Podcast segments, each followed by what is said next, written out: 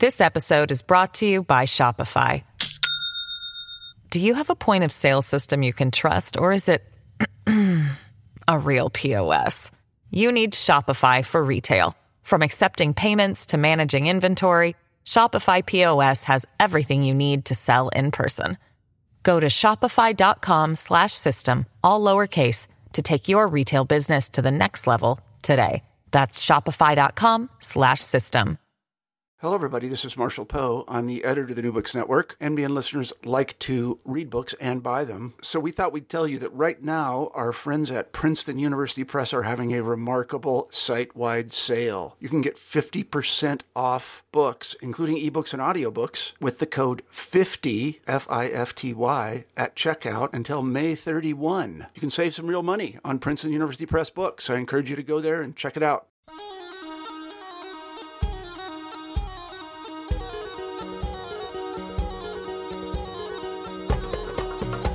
Lately, I've been doing many interviews for new books with urban historians, with historians of architecture, because especially as someone who grew up in the countryside and as someone who's been bouncing between cities for the last few years, namely Cairo and Istanbul, I'm in awe of cities and how they shape human interaction, and then in turn, how human interaction shapes the cities themselves. So today's interview with Ünver Rüstem was a chance to indulge my great love, not only of urban history, but also of mosque architecture.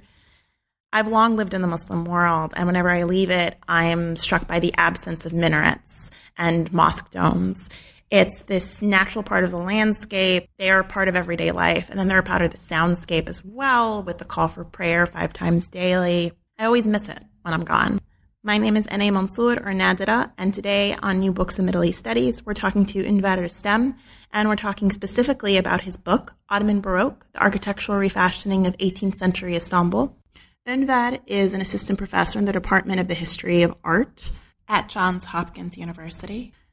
He received his BA and his MA from the University of London, and he received his PhD from Harvard University in the history of art and architecture. His dissertation research was supported by the Barakat Foundation and Koç University's ANAMED Center. And he was also a Mellon postdoctoral teaching fellow and lecturer at Columbia University and the first Fadi Said Visiting Fellow in Islamic Art at the University of Cambridge. Okay, so to those of us who aren't architecturally inclined or inclined to art history, the word Baroque might not mean much. It kind of might be equivalent to Gothic, and we kind of vague sense of what it means, but we don't necessarily know exactly what it means and the origin of the term. This is a failure, of course, on the part of um, English medium art history education in high school, perhaps, but I never learned what Baroque meant. Um, yeah, no, this is, uh, and actually, I was I was remiss of me not to uh, go into this, and not just for those of you who aren't art, art, historically inclined, but art historians, any art historians listening to this, or anyone with an interest in art history, um, might well me to task for using the term Baroque at all, because it is a contentious term. Um, even those who do use it sort of sometimes have to defend or struggle to explain it clearly. So the term Baroque, like so much um, terminology that we use in art history and history too, is not a term that was used in the period in question by those who, who produced the art and architecture that we now call Baroque. So it's a term actually that, that originates um, from a Portuguese word meaning irregular pearl. And it's a term that gained currency in the 19th and 20th centuries as a way of describing a kind of um, art and architecture, and I'll limit my discussion here to architecture because we'll get too complicated otherwise, but to a kind of architecture that flourished in the 17th and 18th centuries um, and that was characterized by its use of um, forms derived from classical art. So, you know, classical art meaning the art of um, of ancient art, art, I uh, ancient art, I should say. So the art, art of ancient Greece and Rome, which of course had experienced a revival in Europe with the Renaissance. So these forms are sort of reintroduced. And what happens is in the 17th century, even beginning the late 16th century, um, you have this classical vocabulary, this all'antica vocabulary, sort of you beginning to be used in more dramatic, less canonical ways. And this is the style that we tend to call Baroque, or that traditionally has been termed Baroque. So it's a broad label for a series of styles that um, you know, the, the styles take different forms. You know, Baroque varies across Europe, and then it, it, spreads beyond Europe, which is one of the most distinctive things about the Baroque. That it's the first style that one can say legitimately went global. It's a style that was sort of carried to the New World into Asia uh, because of uh, the Spanish empires, and, and, and, and you know, the, the, style really spread, and it was associated especially with ecclesiastical architecture. But it's a style that's characterized by its use of um, you know classical architectural elements that we are familiar with from you know grand public buildings, but they are used in a slightly um, more adventurous, more playful, sometimes more showy way than they are in in strictly neoclassical architecture. So um, this is a style that flourished, as I said, in the 17th, 18th centuries, and that's characterized by its global reach. Now, the term there's been a lot of debate in art history about the validity of this term, particularly, as I said, because it wasn't used by those who produced this material itself. So this isn't just in the Ottoman context. Of course, the Ottomans never called it Baroque, but the term wasn't used uh, in the West either by those who, who produced this art and architecture that we call Baroque. Um, but you know, as with all these terms, uh, if we use it advisedly, if we admit that it's something we're applying, sort of with hindsight, um, it, it does provide a, useful broad label, and that term is important. That um, qualification is important. It's a broad label for a continuum of styles. So there are different kinds of baroques, right? But for a continuum of styles that bear a kind of family resemblance to one another, and um, you know, attempts at sort of finding other terms to substitute for baroque have really failed um, in a sense, and and um, you know, art historians have returned again and again to using the term Baroque, even as we realize that it's a, a, a rather problematic term. So, um, in a way, I like that troubled history of the term because, you know, one of the things I'm trying to do, as I mentioned, was sort of reclaim the term Ottoman Baroque. So, given that the term Baroque itself, you know, whether Ottoman or not, has gone through this kind of um, methodological hand wringing with scholars, you know, debating whether it's a useful term or not, but ultimately returning to, to using it that to me offered um, a fruitful model for kind of um, reclaiming the term Ottoman Baroque. And I should say that one of the things that sort of given the term Baroque a new lease on life is this attentiveness to its global manifestations. And so the Ottoman Baroque sort of ties in very nicely with that. So, you know, the, the globality of the, Ottoman, of the Baroque, sorry, has long been noted, but in the past it's tended to be discussed in terms of kind of um, it, it, it, with with the European Baroque being understood as normative and, and non-European Baroques as being sort of understood as deviations, whereas more recent scholarship has tended to emphasize the fact that these sort of regional Baroques had their own pace, their own rhythm, their own motivations, and um, were in dialogue with the European Baroque, but not necessarily beholden to it.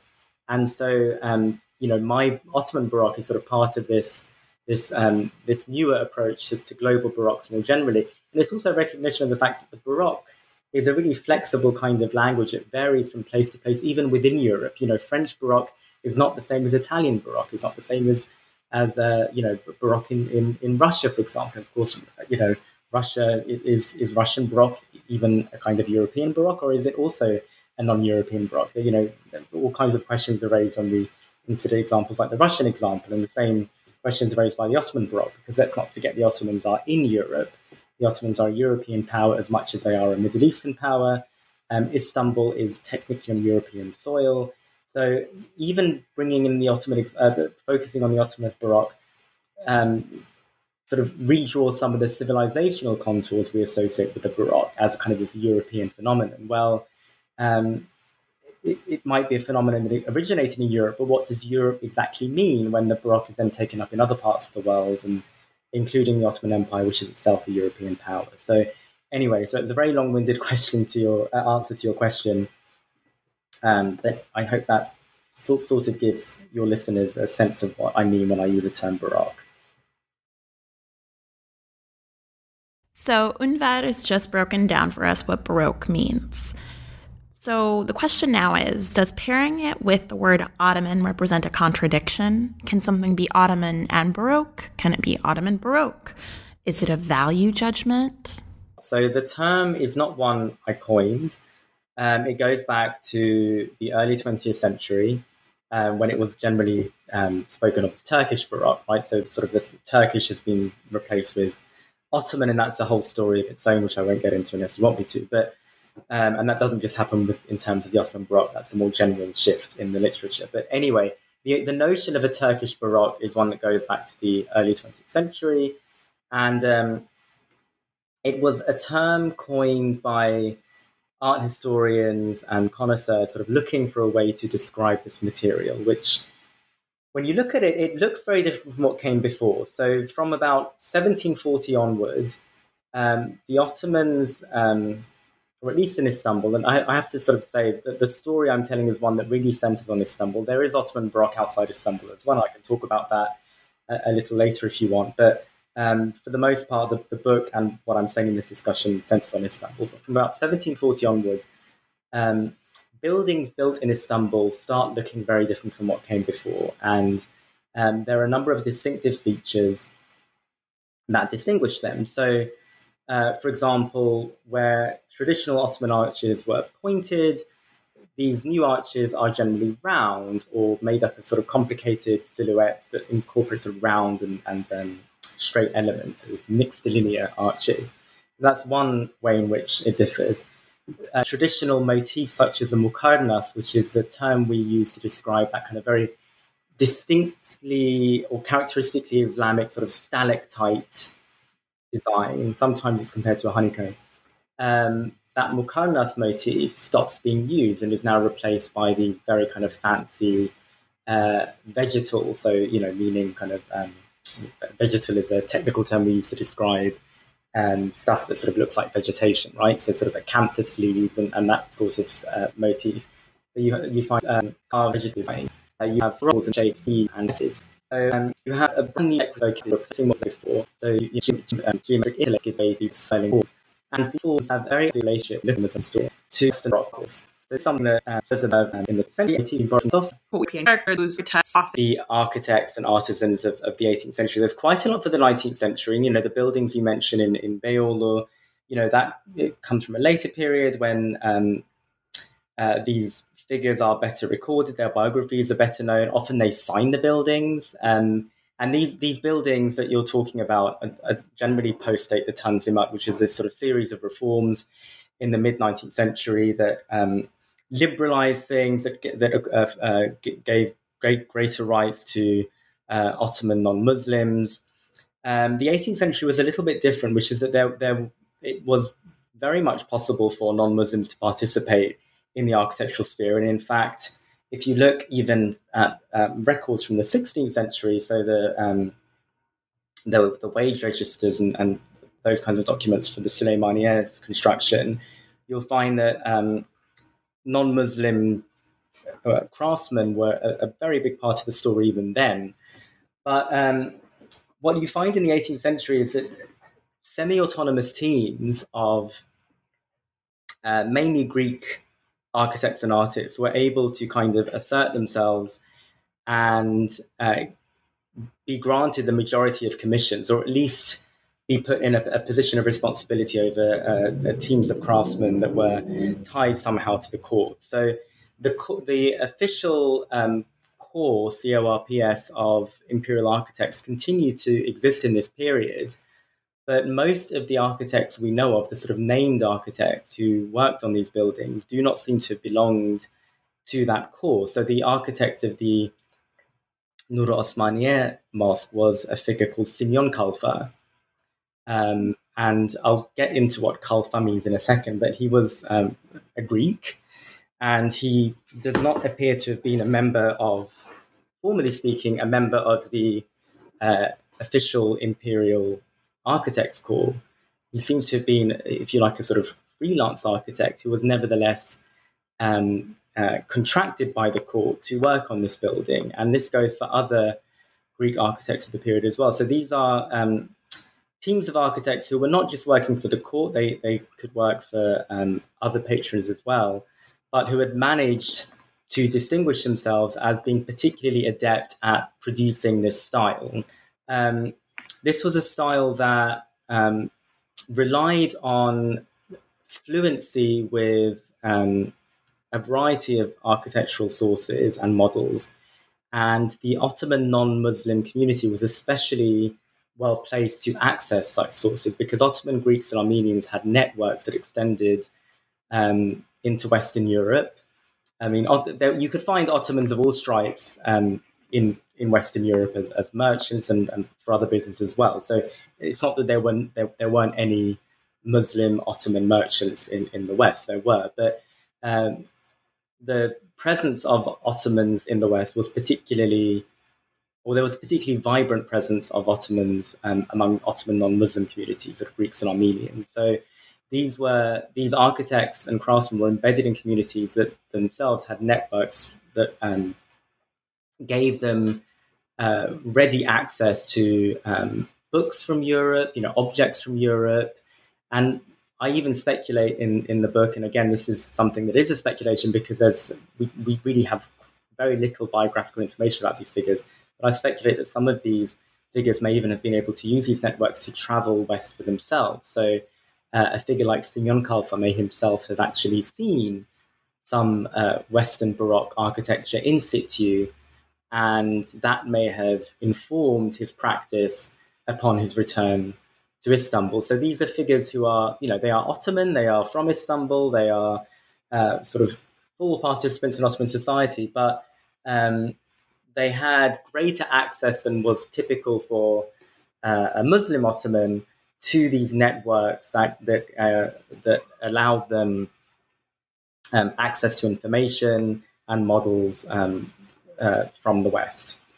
Yeah, so um, I mentioned the title Kalfa, which is actually um, it's a Turkish corruption um, of the same word that gives us uh, the English caliph, so uh, the Arabic khalifa, and um, it's a term that in architect uh, in architecture refers to originally referred to a kind of assistant to the architect proper, the architect proper being a mimar.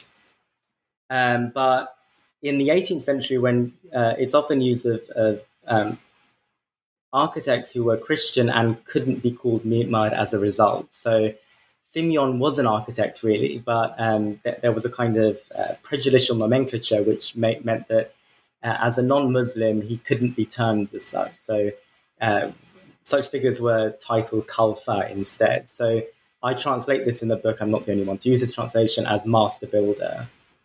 So it's it's kind of a synonym for architect for Mimar used of, of non-Muslims. Um, and that really held until even the late 19th century, which is it was um, members of the Balyan family who started being termed officially Mimar, um, and that didn't happen until the 19th century, as I said. So, um, yeah, I mean that sort of speaks to what I was saying, which is these are you know these are figures who are participating in this um, architectural world. In fact, they're taking leading roles in it. But still, um, on the official level at least, they are being subordinated. And there is always a, a chief Muslim architect who is nominally head of the operation. So even if that figure is contributing nothing to um, the particular design of a building, he is nominally nominally still head. And I should clarify that there are chief architects like Mehmet Tahir, for example, who do seem to have played a large design role, and all the chief architects would have played some role in at least approving the designs, making sure that the kalfas were sort of sticking to certain codes and regulations. But um, yeah, when you see the word kalfa used in this period, it might have the original meaning of sort of an assistant to the to another architect, but um, often it's it's simply a kind of um, uh, synonym for architect proper. So uh, that, that term kalfa comes up quite a bit in my book, and that's what it's referring to. So, I like method and technique. I like knowing how people function. I like knowing what their routines are like. And this part of the conversation is going to be more or less, it's going to begin with how Ünver uses his sources, its own methods, but then it's going to go somewhere else entirely. So, I work in intellectual history and I don't necessarily my process is very different from yours. And you just mentioned sort of being able to walk around and see these buildings. And I'm assuming you had to go repeatedly to Nur Osmaniye or to Hagia Sophia and, and just even the buildings that aren't necessarily the characters in your book. You had to go to these buildings in order to try to draw these connections. So I was wondering if you could tell us about your process and also your sources because it's something you're very clear about is that one yes you have the documentary sources but the, your sources are also the buildings themselves you know, I'm not unique in, in having to work this way. This is something that most of us in Islamic art history need to do. In fact, most of us in art history in general need to do, and that's because um, sources, even when they do exist, don't you know written sources? I mean, don't necessarily tell us the whole story. And um, in Islamic art history, we have an abundance of, of sources that, or I should say, Ottoman art history. We have an abundance of sources, at least for my period, that deal with things like, um, you know, how much was spent on stone or where that stone came from for a particular project, or you know, the, the kind of uh, wage registers, that sort of thing. But um, we don't have any sources that tell us in explicit terms why this shift in architectural style came about. I, I, mentioned earlier it happened sort of circa 1740. And I should mention also, or make clear also, that this is a fairly rapid and um, comprehensive shift. In other words, within a decade or so, one has a very um, clear cut move away from this older style, which was sort of rooted in, in, in uh, traditional Ottoman models or earlier Ottoman models of vocabulary going back to the 15th and 16th centuries, we had to shift away from that to this new kind of style that what, what I discuss as Ottoman Baroque. So you're seeing something that seems to demand explanation, right? And so um, a historian's impulse is to look for a written source that will speak to this shift. And you won't find one, or at least I didn't find one. I, you know, I spent ages in the archives looking in vain for some kind of um, commentary that would tell us um, why this shift happened, or even comment on it in a sustained way. Because what you find is the Ottoman source of this, sources of this period do talk about this architecture as being in a new style, but they don't really talk at any length about what makes it new. They don't really talk about why, how it's new or why it's new.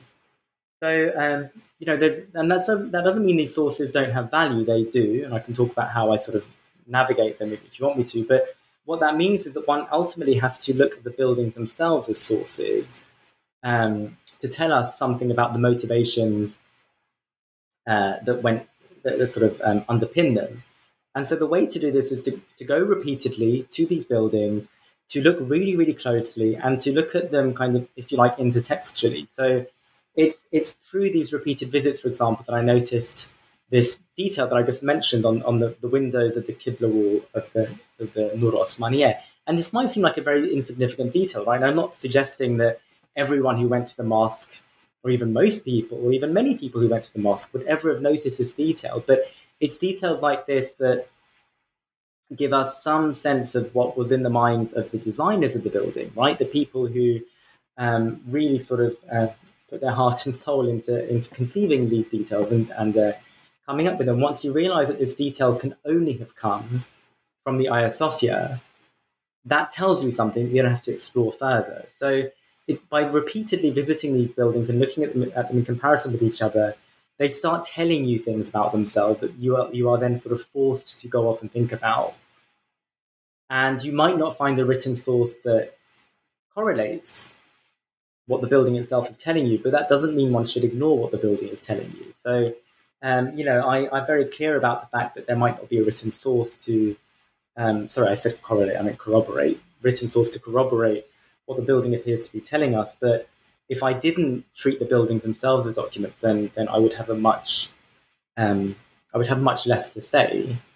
And I think it's important for us not to privilege the written word over um, if you like, the object itself, because you know written sources are, are conventional. They are bound uh, by by and to all kinds of conventions that limit what a writer can and can't say.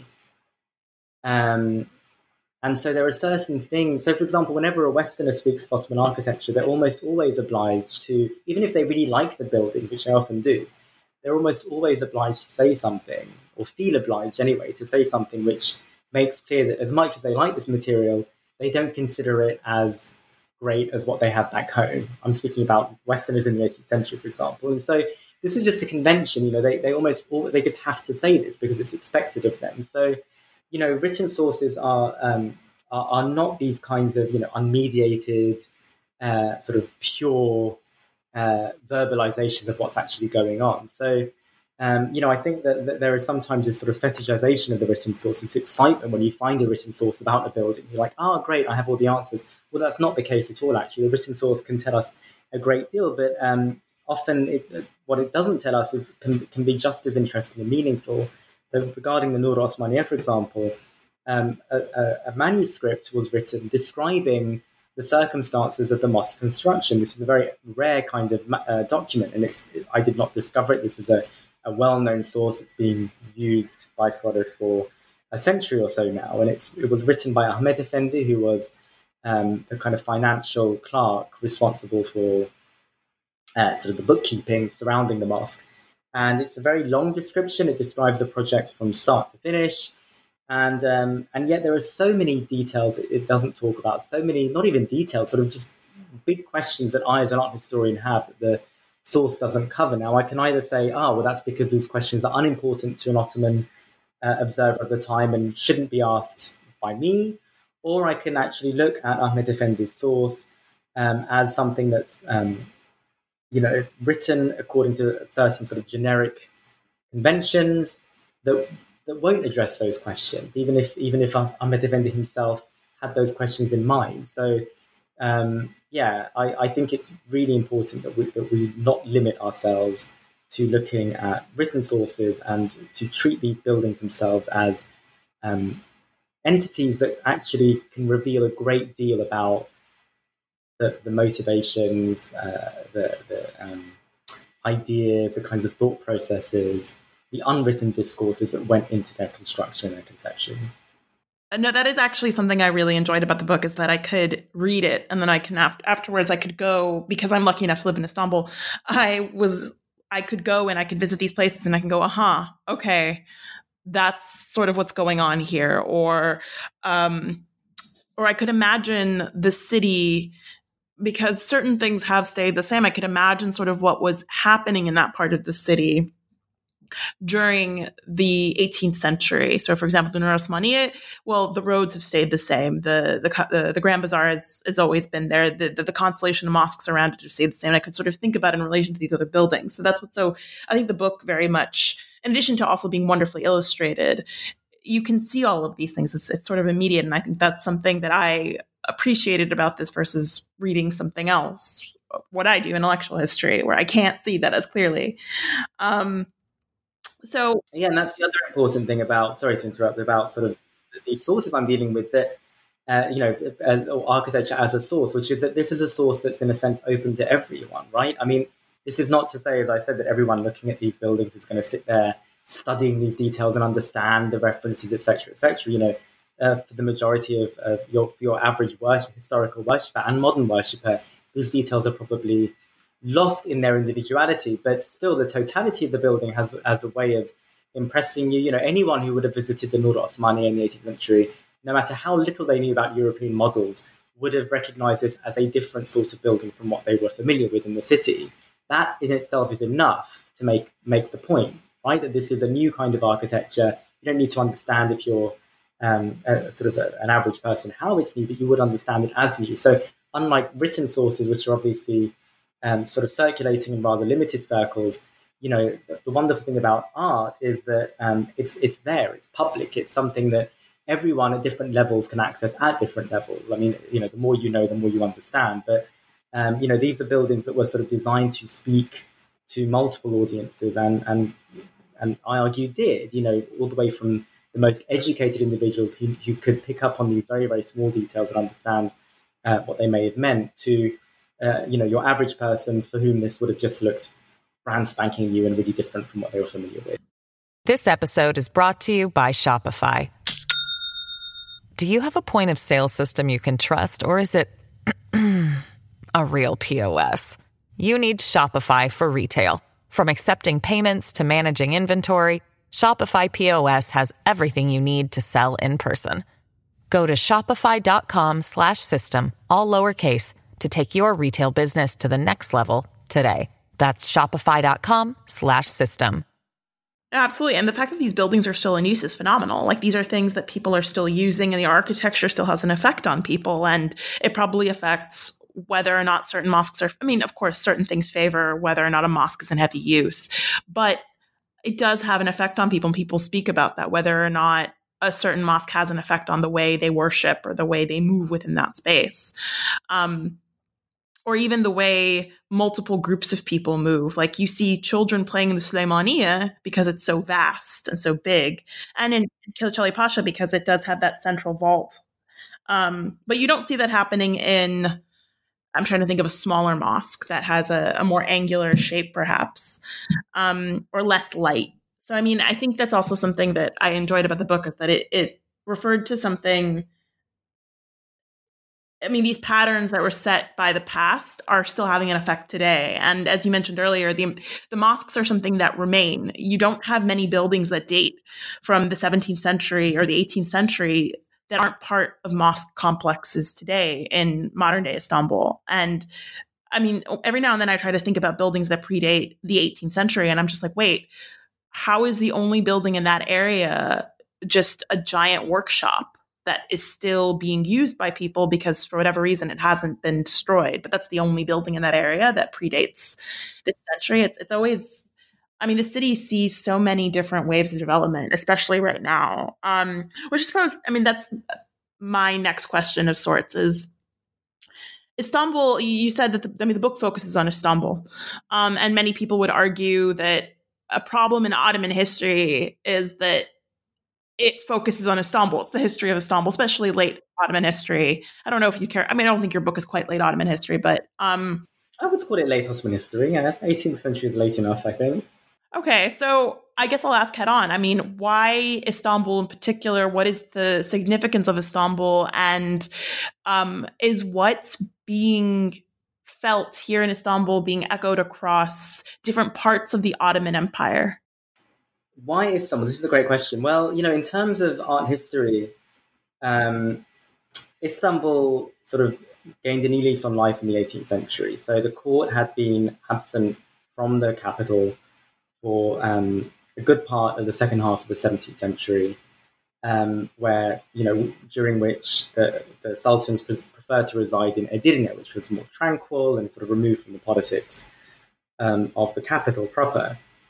And um, in 1703, Ahmed III was sort of compelled to move the court back. He came to the throne in, in a revolution, and one of the demands of, of, those who revolted was that the court be moved back to Istanbul. There was this concern that the city had, the capital had been neglected. So the 18th century and into the 19th century was all about kind of reviving Istanbul and uh, showcasing it as the capital. And you know, after this this time away, um, it's no wonder that much of the patronage was designed to kind of um, signify that the, city was sort of once again flourishing, and that the way to do this was by exploring new typologies, new styles. So, you know, the Ottoman Baroque is part of, of a more general kind of um, campaign to revivify the Ottoman capital um, and it's a campaign that doesn't just incorporate architecture; it's in its, terms of public festivals as well.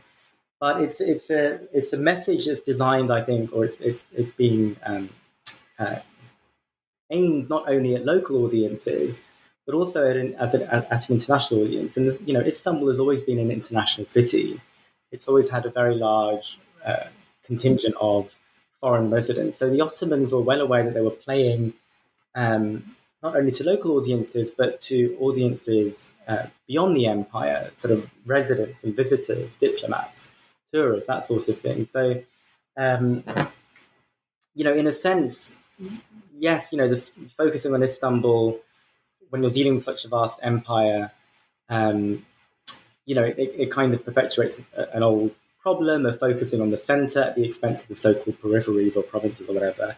Of course, that whole terminology has, has been rightly problematized. But you know, on the other hand, um, it's important or it, it, it's impossible to deny the fact that, at least in terms of art and architecture, Istanbul is kind of the, the showcase city. It's the it's the place where the Ottoman sultans are pouring and other patrons are pouring their resources in terms of beautifying and revivif- reviv- sorry revivifying the city.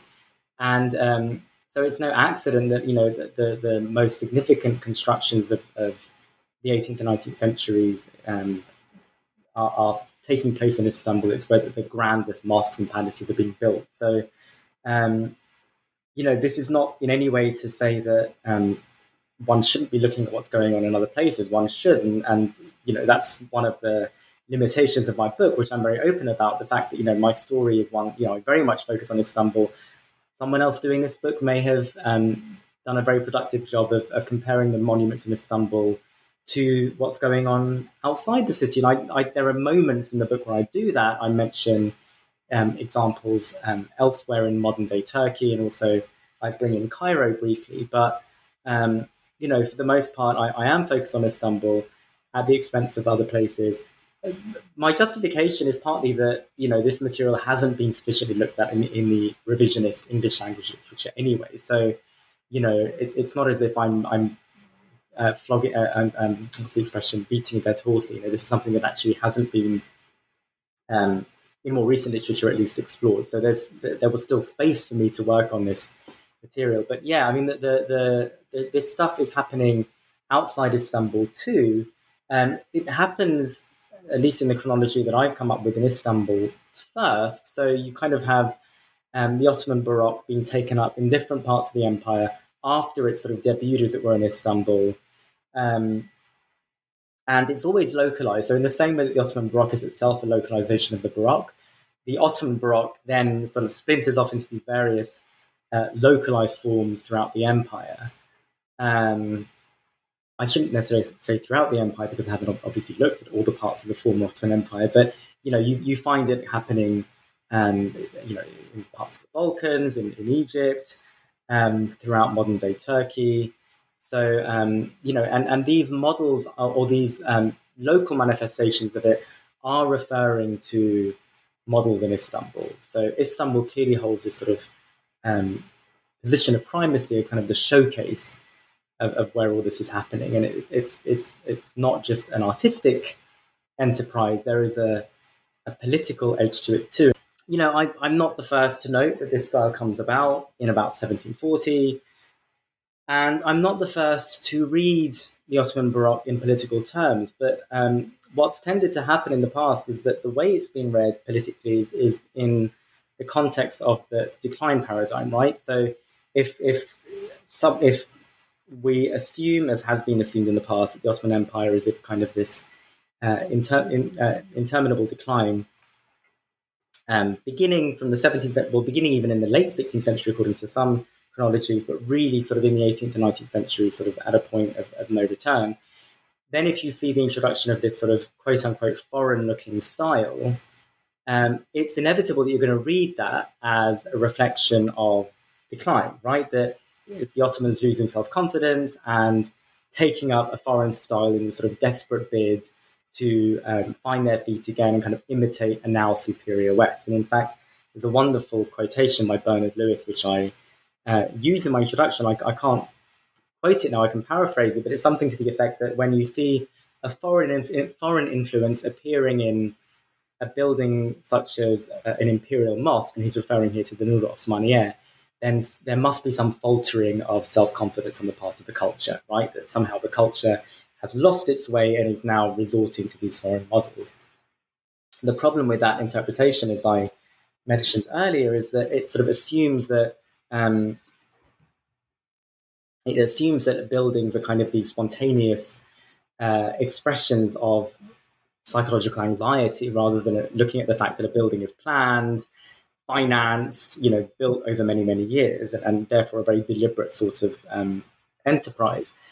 So what what my interpretation is, or how I um, moved away from this older political interpretation, was to look in more granular terms at the actual chronology. So rather than just assuming that it's all decline, what was going on around the year that the Ottoman Baroque burst onto the scene? Because that was really significant to me that this style burst onto the scene, not out of nowhere as such. That you can you can see sort of inklings of, of Ottoman Baroque happening in the previous decades. But as a, as a totality, as an overall style, one can say, say that the Ottoman Baroque kind of burst onto the scene without much warning in a way that seems so um, complete and rapid that it must have been programmatic. This is one of the key arguments of my book that it comes about, it's introduced into the fabric of the city um, in public buildings that are uh, uh, uh um, uh, with with elite patrons, and so to me, this is a style that has some kind of official backing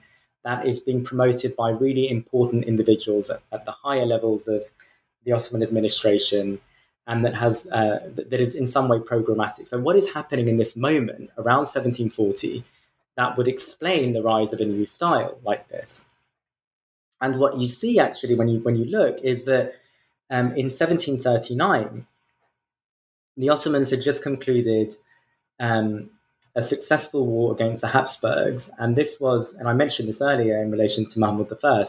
This was the, the reconquest of Serbia, including the capital Belgrade, which had been lost to the Habsburgs around 20 years earlier uh, under Ahmed III. So now Mahmud I has just reconquered this territory and concluded a, a, rather favorable peace treaty with the Habsburgs. This was a war, by the way, um, that the, the Russians also joined on the Habsburg side. So the Ottomans were fighting two imperial foes and yet managed to come out on top. So they, fight, they signed the, uh, the peace treaty of Belgrade with the Habsburgs and then the, a parallel peace treaty with the Russians. And that treaty kind of um, it, wasn't quite as favorable to the Ottomans, but it nevertheless brought the conflict to an end in, in terms that ultimately favored the Ottomans and was viewed as an Ottoman victory.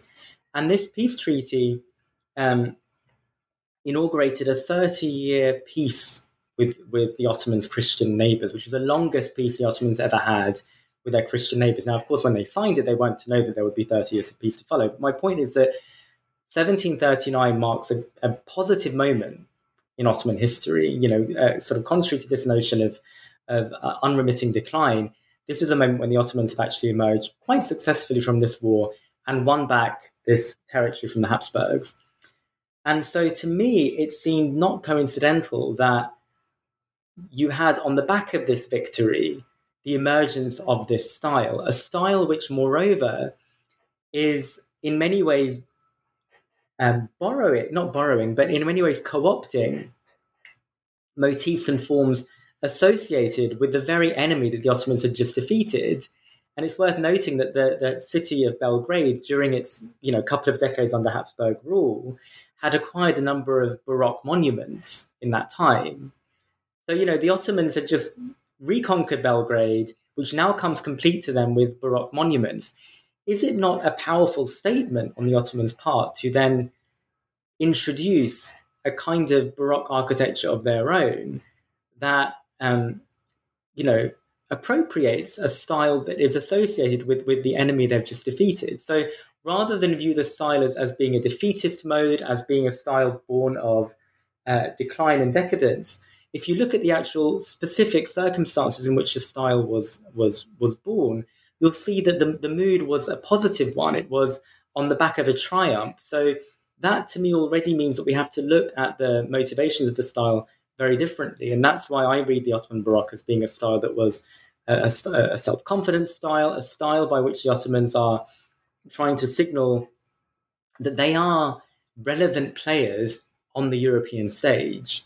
You know, the Ottomans see themselves as a European power, were viewed as a European power, and the Ottoman Baroque, in my view, is is is a way to symbolize this, to signify this in visual terms that you know, you know, we are um, uh, sort of we here being the Ottoman state. I'm sort of speaking on behalf of the Ottoman state. You know, we are part of this broader political and civilizational landscape.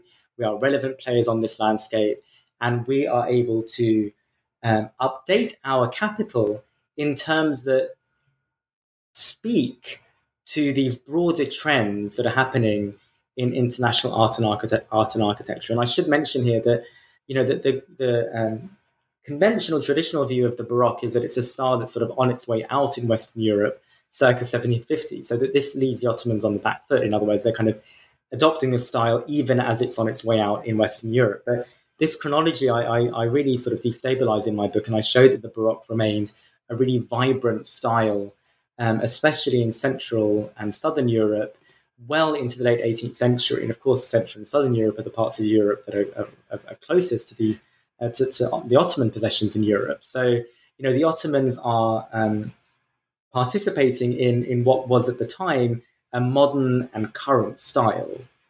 So that participation in, in, in uh, aesthetic terms, I think, mirrored a certain uh, political moment in Ottoman history where on the back of this victory against the Habsburg, the Ottomans are, are, are, sort of feeling once again confident, but also they, they're trying to reframe their relationship with Western Europe. So this victory, as I said, was marked by a peace treaty that then began a 30 year period of peace because the Ottomans, while emerging successful from this war, realize that their relationship with their Christian neighbors has changed. They are no longer looking to conquer, um, you know, Christendom.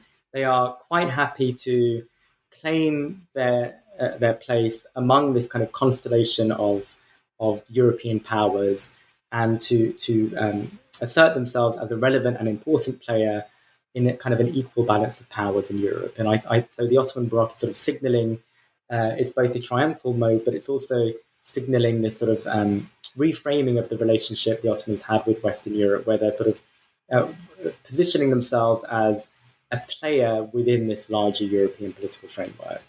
So that to me, um, so yeah, my reading of the Ottoman Baroque is, is, a very politicized one, and I think that's justified by the chronology um, uh, in which the style appears, and the suddenness and the rapidity with which it spreads, and the level at which it's spreading.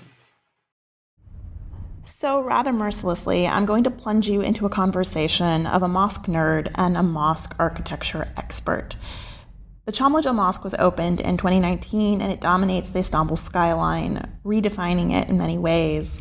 So, I hate it, as you're about to hear.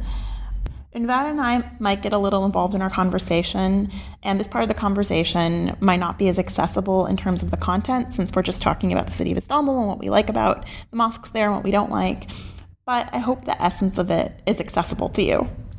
Oh well, it's it's that mouse too, and then the the one that I think is really stunning um, is the um, Marmara University theology faculty. Um, I don't know if it's the like it's you can see it. It's part of the skyline now in Altunizade, and it's totally not like anything you would expect. All right, let me. Oh yes, okay, yeah. Well, so between the okay, so uh, a spoiler, I can sort of tell you my thoughts now, I suppose. Um, okay, all right. The problem I have with a mosque like the Çamlıca Mosque is that it's it's a rehash. It's not creative. It's um, it's you know using a style that is now centuries old and no longer especially relevant to our own period. Moreover, it's using it in a way that they never would have in the time in question, which is to say that you know, it's breaking all the rules. It has six minarets. It has this dome with four semidomes around it, which is, of course, emulating the, the uh, design of the Sultan Ahmed Mosque. But such a mosque is really appropriate only for a sultan. You know, the, uh, only sultans could have mosques with courtyards and with multiple semidomes. That that's not quite true. Um, non-sultans also had mosques with multiple semidomes, but normally this feature is associated with sultanic mosques. And then having more than one minaret was definitely a feature that um, was a royal prerogative. And so, you know, here is a mosque that is ironically trying to be a throwback to the Ottoman period, but but breaking rules because, of course, it's not being built by a sultan unless one considers Erdogan a kind of sultan, right? Um, and it's yeah, it's just not especially creative or um, interesting in my opinion because you you it's it's simply redoing something that's already been done very, very well there on the Hippodrome in the form of the Sultan Ahmet Mosque.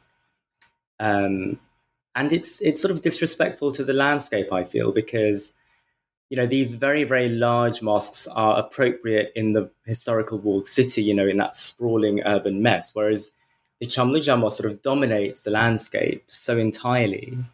Um, you know, a landscape that offered a nice contrast, I feel, a welcome contrast to the hustle and bustle of the, the main city. Um, so that's my feelings on that particular building. I don't know what you think. I haven't been to it yet. Um, I've been avoiding, like, people have been inviting me to go, and I've just been like, I don't want to go. It just seems, I don't particularly like the Haram al-Sharif in Mecca. It's very sort of chaotic. Um, and I find that it from the videos I've seen, it seems like it's going to be quite similar. What I don't like about it is where it is, which it's not at the head. It's not at, on at the. It's not at the top of the hill. It's kind of in a little valley. It seems, um, and for me, that seems like it seems like they just took a mosque and they put it in this little valley and disrupted the sense of flow. Because what I like about, for example, Fatih Jami or Sultan Ahmed is that it's it sort of crowns a hill, and that's my imagine. That's Suleymaniye too. It's that's sort of how I see the city is these hills and then mosques, and that's so it disturbs me for that reason. Um, it is on a hill though. It's it is on. A, it looks like it's part of like a little valley, like someone put like a little. Maybe it's just my sense of the space. I mean, it's it's it really dominates the the view. I mean, uh, Google a picture and see what you think. But it's it's interesting you say that you know your sense of the city is of a series of hills dominated by mosques because I think that's very much true of the kind of historical city, right? The walled city, Istanbul proper. Because historically, of course, that was Istanbul, um, the walled city, the, that particular peninsula. It's not the the other parts of what we consider Istanbul are, are the suburbs of the city, technically speaking. And one doesn't think of those as being, you know, characterized by a series of hills dotted with mosques. So again, it's kind of disrupting something that I think um, it's it's actually disrupting the Ottoman topography of the city. The Ottoman topography, topography of the city maintained different identities for these different areas, right? So Istanbul proper, the walled city, um, had its famous skyline. It's it still has its famous skyline with these landmarks dotting it. And the other parts of the city were in a way subordinated to it. They were the frame that helped make um, this walled core meaningful. And so when you stick this, you know, massive pile of a mosque um, on a hill in a different part of the city, and it dominates that hill so much, it it kind of just it disrupts the overall balance of the city. Um, that's my feeling, anyway. I think it also it's also quite close to another landmark, which is the first bridge across Bosphorus. Um, and I that bridge, I was looking at some old pictures of it the other day, and in its own sense, not in its current shape, but because of where it is, it's sort of iconic. Um, but I also think that um, just in another direction, sort of aesthetically, um, I think the nice thing about sort of the classic skyline of Fatih is that it alternates between these very i mean each mosque sort of has its own distinct structure. Like you have the Hagia Sophia which is very distinct. Sultan ahmed differs tremendously from the Suleymaniye. And then sort of rounding it out this is sort of if you were to take a huge panorama Yavuz Sultan Selim Jami is completely different in its structure just because of the dome um, and it's not as imposing as Fatih Jami but it still has its own presence because it's so different um, and I like that sort of alternating of spaces. And you also get that on the coast um, of Beyoğlu, where, well, you can't see Kılıç Ali Pasha from the sea right now, and you can't see Nusretiye from the sea, and you can't see Fındıklı from the sea. But the old pictures, you can kind of see, I mean, the way it used to be before all that construction took up. Um, and they're all very distinct. Um, you have sort of the verticality of Nusretiye. You have the way Cihangir Jami is sort of nestled into all these other buildings. Kılıç Ali Pasha is its own sort of beast. Um, it, and then Fındıklı is like a little less imposing. It has these beautiful, the four um, domes in the front of the um, the walkway, which you don't see from the sea itself, but it I don't know, it's a little bit more humble, and I like that sort of. And then of course you have Dolmabahce, and it's just this nice alternation of spaces, but um, yeah, I don't know. It's I mean that's what I like about the Marmara um, uh, the university uh, theology faculty school is that that Jami is very um, it's very it's very different and it, it it blends into the rest of the landscape when you see it from Fatih. It just it blends in.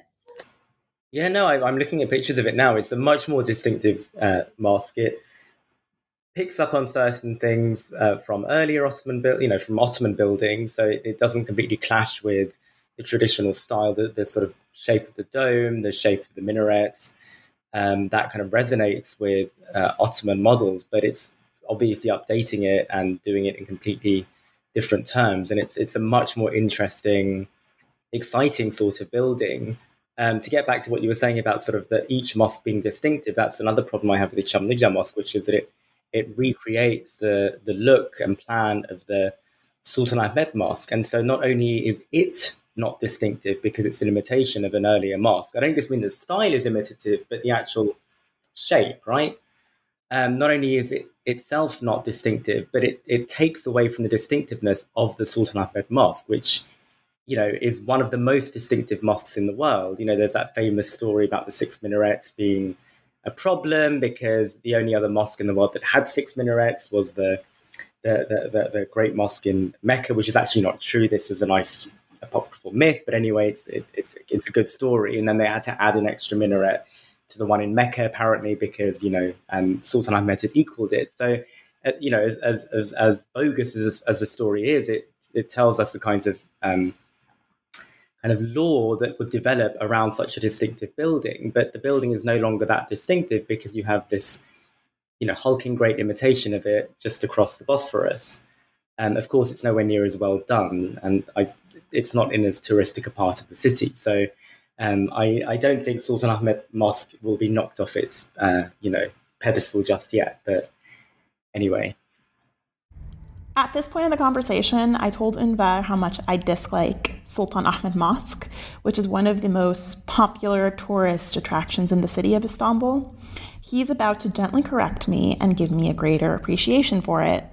I have a soft spot for it. I actually wrote, um, so in the course of my research, my dissertation, I discovered I shouldn't even say discovered because I just did a, a, a, search in the digital catalog um, of this of the Suleymaniye library. It just popped, one of the first things that popped up. But I found a digitized photocopy of uh, what turned out to be an unknown manuscript recording. It was a narrative description of a ceremony that was held to um, held upon the completion of the mosque's dome. And this was a ceremony that had in uh, earlier scholarship been conflated with the inauguration of the mosque, when in fact it was a separate ceremony that happened uh, a, a, month or so before the inauguration. And it shed a lot of light on what was actually in its time a rather controversial building because um, Sultan Ahmed had not. A, for a sultan to build such a mosque, it was generally expected that that sultan um, be a ghazi, so be a you know victor in in so-called holy war. Um, generally, that meant conquering non-Muslim territories and filling the state coffers with um, you know money from that conquest. And he hadn't done that. He hadn't really won it. Had, he didn't really have any significant military victories to his name. So he went ahead and built this mosque regardless and uh, courted controversy as a result with his clerics saying, you know, you really shouldn't be building this. You should be concentrating on conquest and holy war, etc. Um, and this manuscript sort of shed a lot of light on the, the strategies, the kind of PR strategies that the Sultan and his people used to try and sell this project to the people. And, and ceremony was one way of doing this. So there was like an aggressive PR campaign to kind of sell this building in terms of all these ceremonies that were held to kind of announce its building and its completion. So um, it's a really, it's a very risky monument in that it should never have been built. And in fact, one of the criticisms raised was that, well, we've got the Hagia Sophia there. We don't need a great big mosque opposite the Hagia Sophia. Not enough people live in the area to justify it. So this, this was stuff that was being said even as the mosque was being planned and built. And yet somehow uh, Ahmed succeeded and built a, a, building which is now, you know, one of the fan favorites. And you can't really imagine Istanbul without Sultan Ahmed Mosque. So I have a soft spot, soft spot for it because it shows what can, what you can achieve by just pushing ahead regardless, ignoring all the advice and all the warnings, and just saying, "No, I'm going to do what I want to do." And um, yeah, he he he got his way, and and his mosque. I, I know the carpets smell; they smell very quite badly of feet, but nevertheless, you know, it's it's the mosque that foreigners go to see, that tourists go to see. So, whether you're Muslim or non Muslim, whether you're a Turk or not a Turk, whether you're visiting Istanbul for the first time, or you live there, or you've visited many times, we're going to talk right now a bit about our favorite mosques and how to visit them and sort of maybe how to have a bit of a mosque crawl. Yeah, no, I, uh, to, to those who haven't, you don't even have to be that initiated. You just have to kind of look, uh, you know, turn your eyes on and look quite closely. But many people sort of just say all the mosques end up looking the same to them. But, um, you know, to, to return to what you were saying earlier, you know, each one is distinctive. And even if it's just the number of minarets it has or the particular configuration of domes, this is something that a layperson can pick up on, and um, uh, you kind of then recreate the experience of uh, of uh, looking at these things with a historical eye, because of course, you know, when these were built, people had a much better sense of the kinds of building codes that were at play and what determined, you know, the, the kind of appropriate size of a mosque built by a sultan versus that built by a queen mother versus that built by a vizier, etc. Um, but um, yeah, no, I, I, I, definitely agree with you that Suleymaniye is a, a nicer visiting experience. The setting uh, is a little bit more removed, it's a bit more peaceful. Um, you, have got that sort of hilltop um, landscape and view as well. So yeah, it's definitely a, a, calmer and overall better experience. And you know, just sort of speaking in terms of architectural quality, the Suleymaniye is a finer building. If one is going to kind of get connoisseur, connoisseurial about it and start, um, you know, judging things which we're not really supposed to be doing as scholars. But anyway, the Suleymaniye is is architecturally speaking, I, I would say, better monument, quote unquote, better than um, or than the Sultan Ahmed, or arguably anyway, it's sort of got uh, certain details that really kind of lift it. And, and, what I like about that part of the city is you can do a really good crawl and just it, just look at you know three or four different mosques that are very very distinct. So Yavuz Sultan Selim is I think the first mosque I visited when I came last year for the first time in several years. Yeah, it was the night of Nis Shaban. Um, I guess is it Shaban Gecesi in Turkish? I can't remember. Or Berat Kandili. Yeah, that's what it is in Turkish. Um, and uh, there was a, a, local Syrian group of ulama were having an event, so I went, and it it's just the dome is extraordinary, and that when it's just so well lit at night. Um, so you go there you, from there, and you could walk to Fatih Jami, which I have now a greater appreciation due to your book um, the sense of sort of how it was renovated, and I can sort of see how it's it these little architectural flourishes just very clearly just i mean now that i can see it it's very clearly an 18th century mosque. And then you could go i mean you could go to shehzade jami but then what i think one should do instead is to go to uh, Kalenderhane jami. You walk in and you immediately know it's not meant to be a mosque because of the orientation. Um, and then you could i think it's just i mean and also there's another jami quite close there whose name i'm forgetting which is very it's it's another byzantine church converted into a mosque. It's down it's where is it exactly it's near the old Shazli Tekke um anyway and then you can go to Suleymaniye and then you can sort of i don't know do whatever else you want that day but um yeah it's just a very rich part of the city uh i find if you if you wanted to see these very distinct styles and different additions to the buildings and what different mosque mosque complexes look like. So that's my yeah, I don't know. I mean, um, this is a particularly nasty question to ask, but what is your favorite mosque in the city of Istanbul? That's like asking if I have a favorite song or a favorite film or you know favorite food. It really depends on my mood, um, and I have to give you multiple answers if that's okay. So the Nur Osmaniye obviously is is a favorite, um, and I'm very lucky that I can say that after having written a book that centers on this because you know it's it's not uh, it's not um, unheard of for someone to sort of turn against their material once they've they've spent a long time working on it. But no, I still love it despite having worked on it so extensively. Um, that's one answer. The Suleymaniye is a very typical answer, but you know it, it just is an extraordinary monument in such a, a wonderful setting, and, and the way that Sinan kind of worked with that topography is just stunning. So that's another one. And then um, the Sokollu Mehmet Pasha Mosque is one of my very favorites. It, it's, of course, a very well known mosque, but it's not one that many tourists go to. It's a little bit off the beaten track, and it's only a five minute walk away from the Sultan Ahmed Mosque, so it's, it's hardly far, but you have to sort of go down, down uh, a sort of uh, downhill into a residential area uh, the custodian who's there is this grumpy old man who really hates anyone going in and tries to stop you going in. But once you're in, it's glorious. You have some of the finest tiles you'll ever see in Ottoman architecture. And it's it's um, you know the Rustem Pasha Mosque is, is more famous as this, as a tiled mosque, as a smallish tiled mosque, but I think Sokollu Mehmet Pasha is, is a more interesting out of the way sort of monument. So um, yeah, I would say those three perhaps.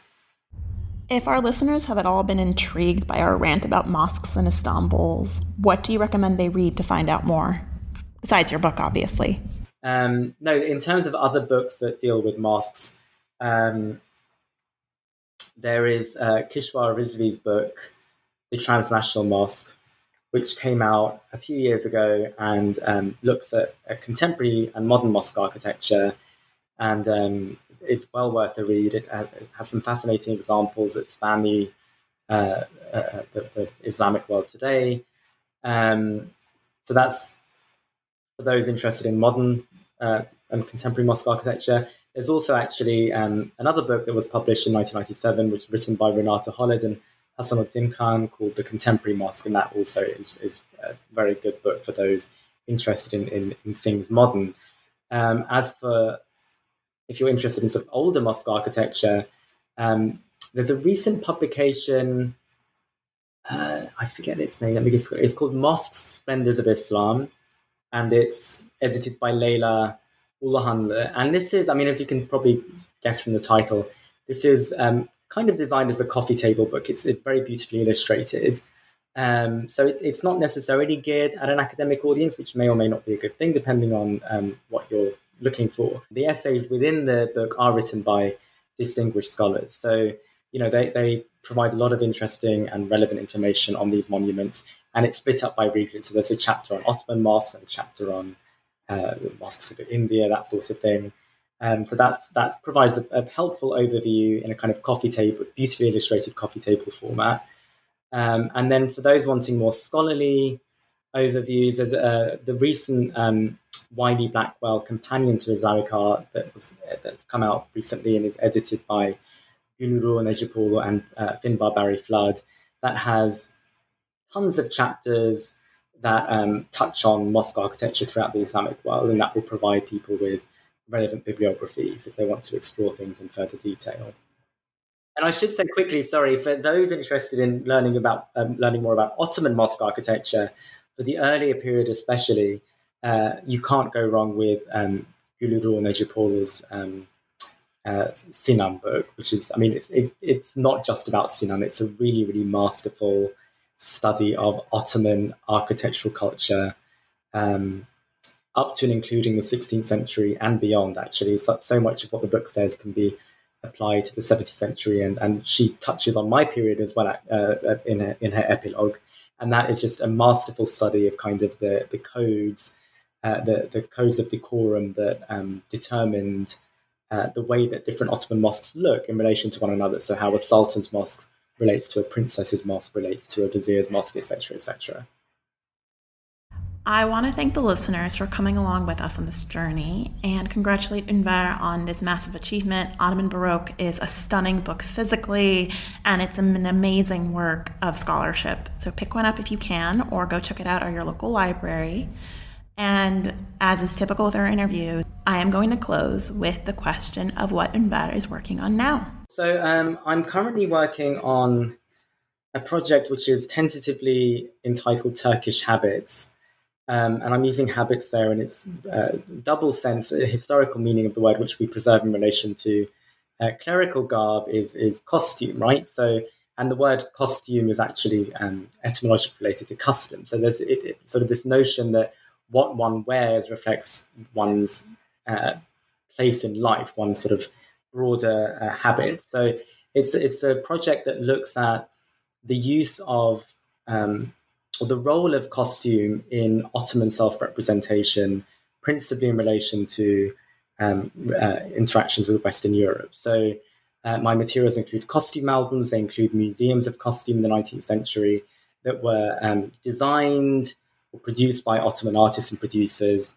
Um, and principally geared at Western audiences. So how what how and why is it that costume became such an important site of cross-cultural interaction and self-representation? Because one of the things that you encounter again and again in Western responses to the Ottoman Empire is a fascination with the costume and this notion that the Ottomans had a, a, a uniquely um, well-developed sort of sartorial hierarchy, and that they um, use costume in particularly sort of targeted and um, meaningful ways. So I'm trying to get at the the the, the, um, the, the kind of reasons for this characterization.